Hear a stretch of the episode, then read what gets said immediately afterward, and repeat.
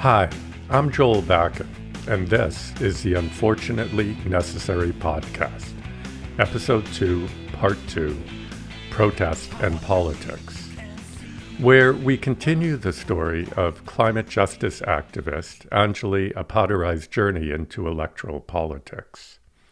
Here she is in a clip from the campaign trail. This has turned into the most exciting race. I'm Anjali Appadurai. I'm a climate justice activist, a musician, and a person who has spent my life in the pursuit of justice. I entered politics because of what's at stake. I care deeply about people. I care that each of us has a fair chance at a good life. I've never run for office before, but this summer, as we breathed in the smoke from an unprecedented wildfire season raging across the province, combined with a heat wave that took hundreds of lives, I knew it was time for people like me to step up to the plate and become the leadership that we need. Hi, Anjali. Well, thanks so much for coming back. We did that interview with you before the election, and uh, now that it's all over, we'd like to talk to you again. In particular, I just want to ask you I mean, you came so close. Uh, it was a real sort of back and forth, and, you know, counting every last vote and all of that. Uh, and you did the best in that riding that a progressive party has ever done.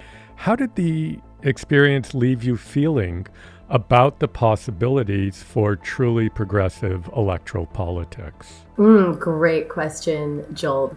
My feeling before going into this experience was that I had not held much stock in it at all. I actually kind of went into it sort of holding my nose, thinking, all right, let's do this. Let's do this as a long shot to push the conversation on the climate emergency and to reframe some things maybe around what's uh, the level the scale and speed of action that that we need to take right now and I never expected to find beauty in a political campaign. It was just not something that I had ever thought was possible. I discovered a wealth of beauty. It was a really positive experience, and I, I still haven't really uh, drawn the lessons out of it, but we did so much more than push the conversation. We activated people who had not been politically active before and had certainly not been active on a political campaign before. My biggest takeaway, I know all the social science says this, but I'd never actually experienced this for myself in my work. It's as cliche as it sounds, the power of hope for what to do in the face of inequality and climate change, it sparked something in people. I, I, think they even surprised themselves with, and that's why we saw so many people actively, you know, actually showing up, physically showing up where they had never done so before, because it was just that final spark of like, oh, there's an actual viable path here. I have hope now. I'm feeling grateful for that. I'm feeling really amazed to witness that phenomenon of like hope being such a galvanizing thing. Wow. That's uh that's beautiful. I think Kat had a few questions she wanted to ask you too. Full disclosure, I got myself involved in this campaign. I was one of the people who's never done that before in all of my years, actually gotten into a party politic situation inspired by Anjali and, and not just you, but the, this movement that I witnessed all around you. And I wonder if you could just speak to that a bit. I know you have also done so during the campaign when you rallied the volunteers. My heart will always be with social movements as the beating heart and the moral compass. And this is how we need politics to be done in this country. We need movements and communities of people to lift candidates into the leadership roles that we need with that vision and that imagination for what our world could actually look like, what our city and our communities could actually look like. Just tell me a bit about who these people are that rallied around you and, and what that represents as a new way of doing politics in Canada, I hope. You know, as an activist coming into politics, I knew that the team around me wouldn't be your typical political campaign insider team, but I could not have foreseen the groundswell that built around that. It really built into this big grassroots effort that acted as a vortex that just continued to draw people in. It really felt like a groundswell. People felt a palpable energy from it. You know, there were people from my last 10 years of activism that that jumped in and brought their skills and talents like you Kat, you know, some of the best strategists organizers, creative mind, digital communications experts, communications experts in general, like we were able to have a team that was entirely independent of the central party itself. And that lent a very special energy to this effort because it very much reinforced the fact that politics is local. It's not about you only having these three choices of of which party to go with. That can be disempowering for people. What I think was inspiring about this campaign is that it really reminded people that there's so much power in the local, the person, the actual human that you're electing, in the culture that can be built within neighborhoods. You know, we built a culture within the campaign that I think people saw and were inspired by. It was a campaign of really forward looking energy. People really left their egos at the door it was how can we do this with joy and with trust? It was like a decentralized leadership campaign because we didn't have a manager till the last two weeks. It was like how do we really trust each other to bring our unique gifts? And it was all for the good of the whole. And I found that just so refreshing. So that's the different kind of politics, I guess. It's it's how do we do things for the good of the whole and how do we do things in a way that prioritizes connection and community and everybody feeling seen because when you feel seen you give your best um, to the collective. Uh, and we really saw that playing out in the campaign. The, the mail in ballots were being mailed in before you were even declared a candidate. Yeah, you know, I you know what what's something that I really take heart in. So we weren't visible in the riding. No one knew my name. No one knew anything about me, and we didn't have signs up till at least two weeks before, uh, around two weeks before E Day. Of the election day votes of the people who voted on election day, we won by a very small margin, but we won. And then the scales were tipped the other way through advance ballots and mail in ballots. And I take real, I'm just very proud of the team for that, um, for that accomplishment. You know, we came in unknown, and all the polls, the polls just showed us as having like a one and a half percent chance of winning. So if I were a voter in that riding, you know, uh, that's a hard choice to be faced with to see like, oh, this this party has absolutely no chance of, of getting elected whatsoever. So of the E Day votes, we won. Wow. That's amazing. So that leads to the question too, just from watching the ongoing discussion that's happening uh, with people who are involved. Um, this isn't the end, is it? What's next? you know, I was sort of dreading I was at peace with all outcomes. You know, we were sort of held in this limbo for three days after the election with, you know, a vote margin of a couple hundred votes, waiting for the mail in ballots. And I was at peace with all outcomes for myself because I knew, you know, I have so much important to work to do both ways. So I was okay for myself, but I was dreading, you know, a loss for the sake of the team because I just felt like so much beautiful energy had been built around this. People just gave every last drop of energy. People were like dragging their toddlers out past their bedtimes to volunteer on this campaign because they just they were like, "Oh, we only have a couple weeks." It was this like intense time-bound thing. And I was like, "Oh, people's efforts, they're going to feel like their efforts were in vain." But what I noticed after, and it's it's unfolding right now and it's so encouraging people don't feel like their efforts were in vain. People feel like, oh, we just got started. You know, how can we keep going? And um, this idea of a different politics has really taken root. And I think there are people who are ready to continue organizing in this way, in this neighborhood, but replicating those efforts in other ridings because it is such a, um, you know, you can't beat grassroots organizing. It's been shown time and time and time again. It's just that's the gold standard and and it's the most rewarding thing, it's the most beautiful thing. It's what leads to these big groundswell moments. So I think there's going to be um, sort of people organizing within riding associations like this riding association and, and across the country. There's a lot of power in a riding association that's overlooked often as a local political hub. You know i was so inspired by my conversations with folks in some of the neighborhoods in vancouver granville. I think there's a great potential to keep building that local political culture through forums you know just free forums spaces for people to gather and talk through politics, part of that new culture is a culture of dialogue where politics isn't so polarized and like it's like, oh, you believe something different from me, so you know you're you're the other, and I don't like you, and that sort of tribalism within our political discourse. I think the only way through that is to just continue talking and to have the checks and balances of like a larger group of people who are talking through difficult things together and then having like really good facilitation. So I want to do that. I want to have I want to get neighborhoods together and talk through some of these things. I want to neutralize some of the deeply flawed neoliberal logic that the non-progressive parties relied heavily on in this election. It was demoralizing to see how these sort of uh, fear mongering, even economic ideas have been so deeply embedded through 40 years of neoliberalism. This things like a fear of spending, like the, the fear mongering around public investment. I'm knocking on doors, talking to people, and suddenly everyone's an armchair economist because they, they've been instilled with this fear of like national debt and, um, and like overspending. And, and I'm like, what does, you know, does the national debt have to do with your life in the face of the climate emergency right now? Sure, it has something, but most of this is to do with neoliberal logic that has that has uh, been thrown around as part of an election cycle, and I think the only way through that is to have these these public conversations, these difficult conversations.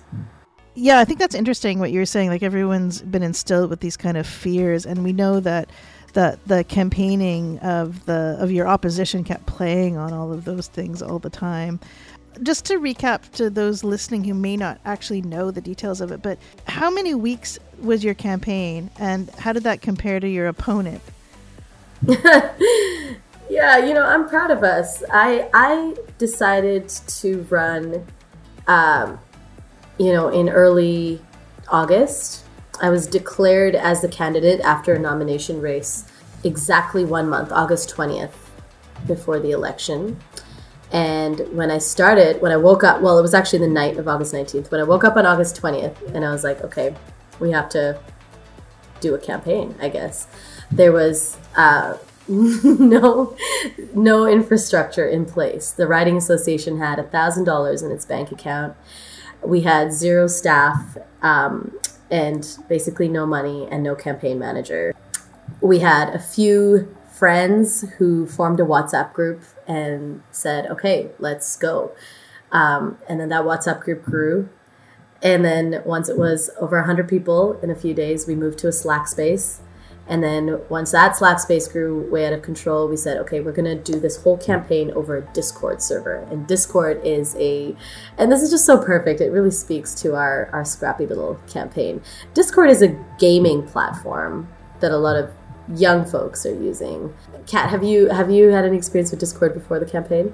Nope this was the first time and at first I hated it. I was like, what is this? And now I'm like I'm telling telling my team, I want one of these for our thousand screenings campaign now. I want a Discord because watching people self-organizing, being able to in a good way eavesdrop is just as important uh, for building momentum and I never realized it till I saw it to be honest, it reminded me a little bit, a totally different platform, but it reminded me a little bit of what it was like with the first corporation film, the way we organize people around the, the theatrical screenings.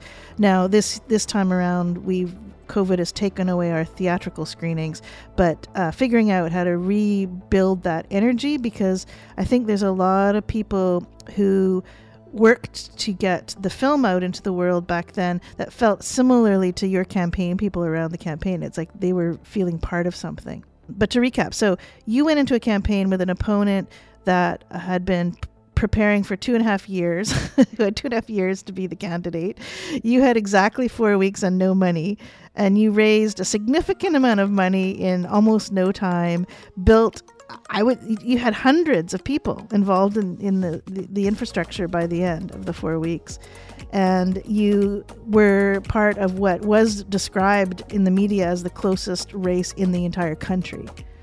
For um, right, so this is amazing, um, and um, now I, I, just want to sort of say like what what's next for what we could do together in terms of the energy. Because uh, I'll remind our listeners that she's also in the new corporation.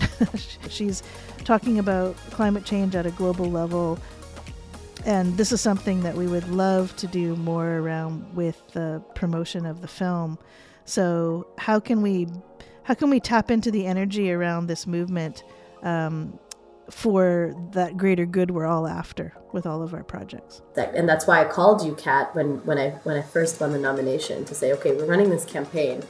A big piece of this is the themes um, that the new corporation tackled. How do we bring that into this campaign?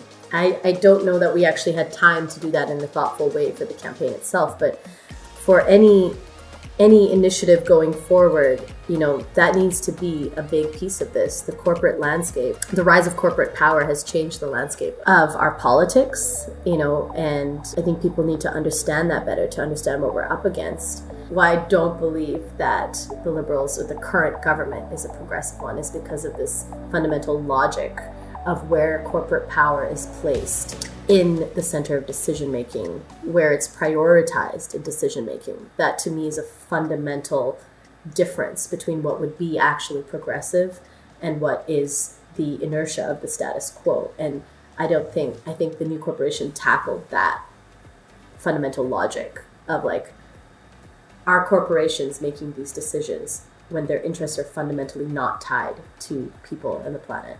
And so that would be part of what I would want to see in these public forums or the organizing that's happening at a grassroots level going forward is everyday people having a chance to talk through these concepts in a way that is able to neutralize that kind of liberal logic in the next election and in subsequent ones.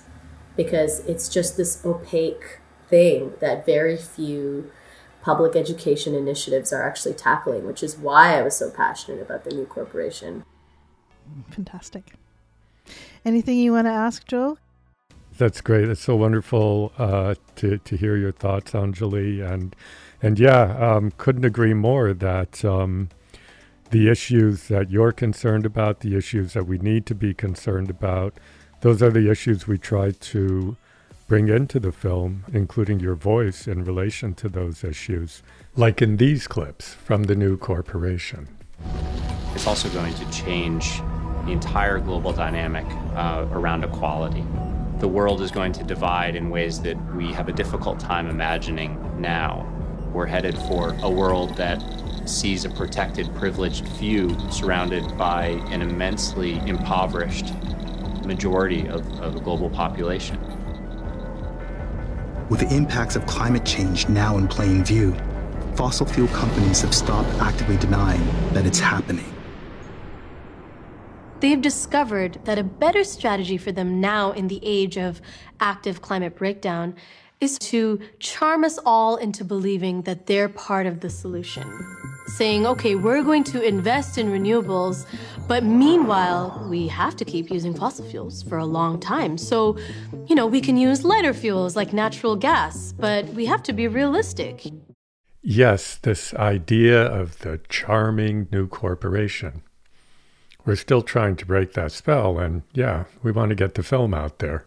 We want to screen it in church basements and community halls and anywhere we can for anybody who will watch and then have those discussions.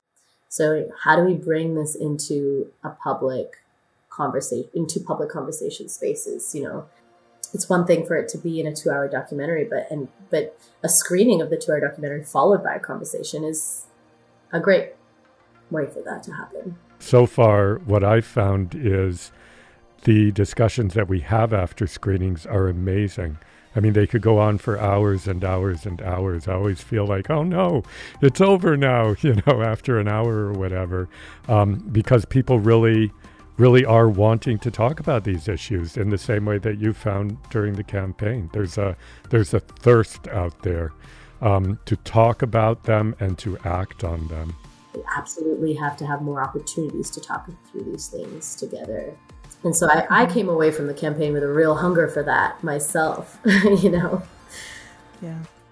Yeah, and I feel like uh, I'd love to literally start a Discord for the New Corporation Thousand Screenings where everyone who ever gets involved in one of these discussions can join it.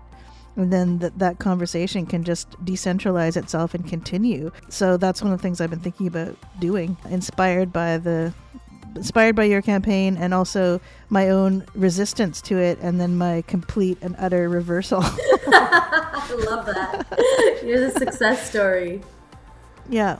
Yeah, I was I was not I'm not a young gamer. I'm a old middle-aged person now and suddenly I like that platform. it's. You know, there were a lot of people like that. You know, we had seniors who had joined as volunteers and were loath to learn a new platform and then suddenly they, they love it, you know? So Mm-hmm. Fantastic. Thanks, Kat. And thank you so much, Anjali. Fascinating stuff, and we're so inspired by your run for office. Thank you so much. Thanks for having me. So, this interview with Anjali was recorded before COP26 and the current state of emergency in BC. Now, she and other NDP climate champions like Avi Lewis are busy calling to account the BC NDP over their treatment of the Wet'suwet'en land defenders and to treat the state of emergency as a climate emergency.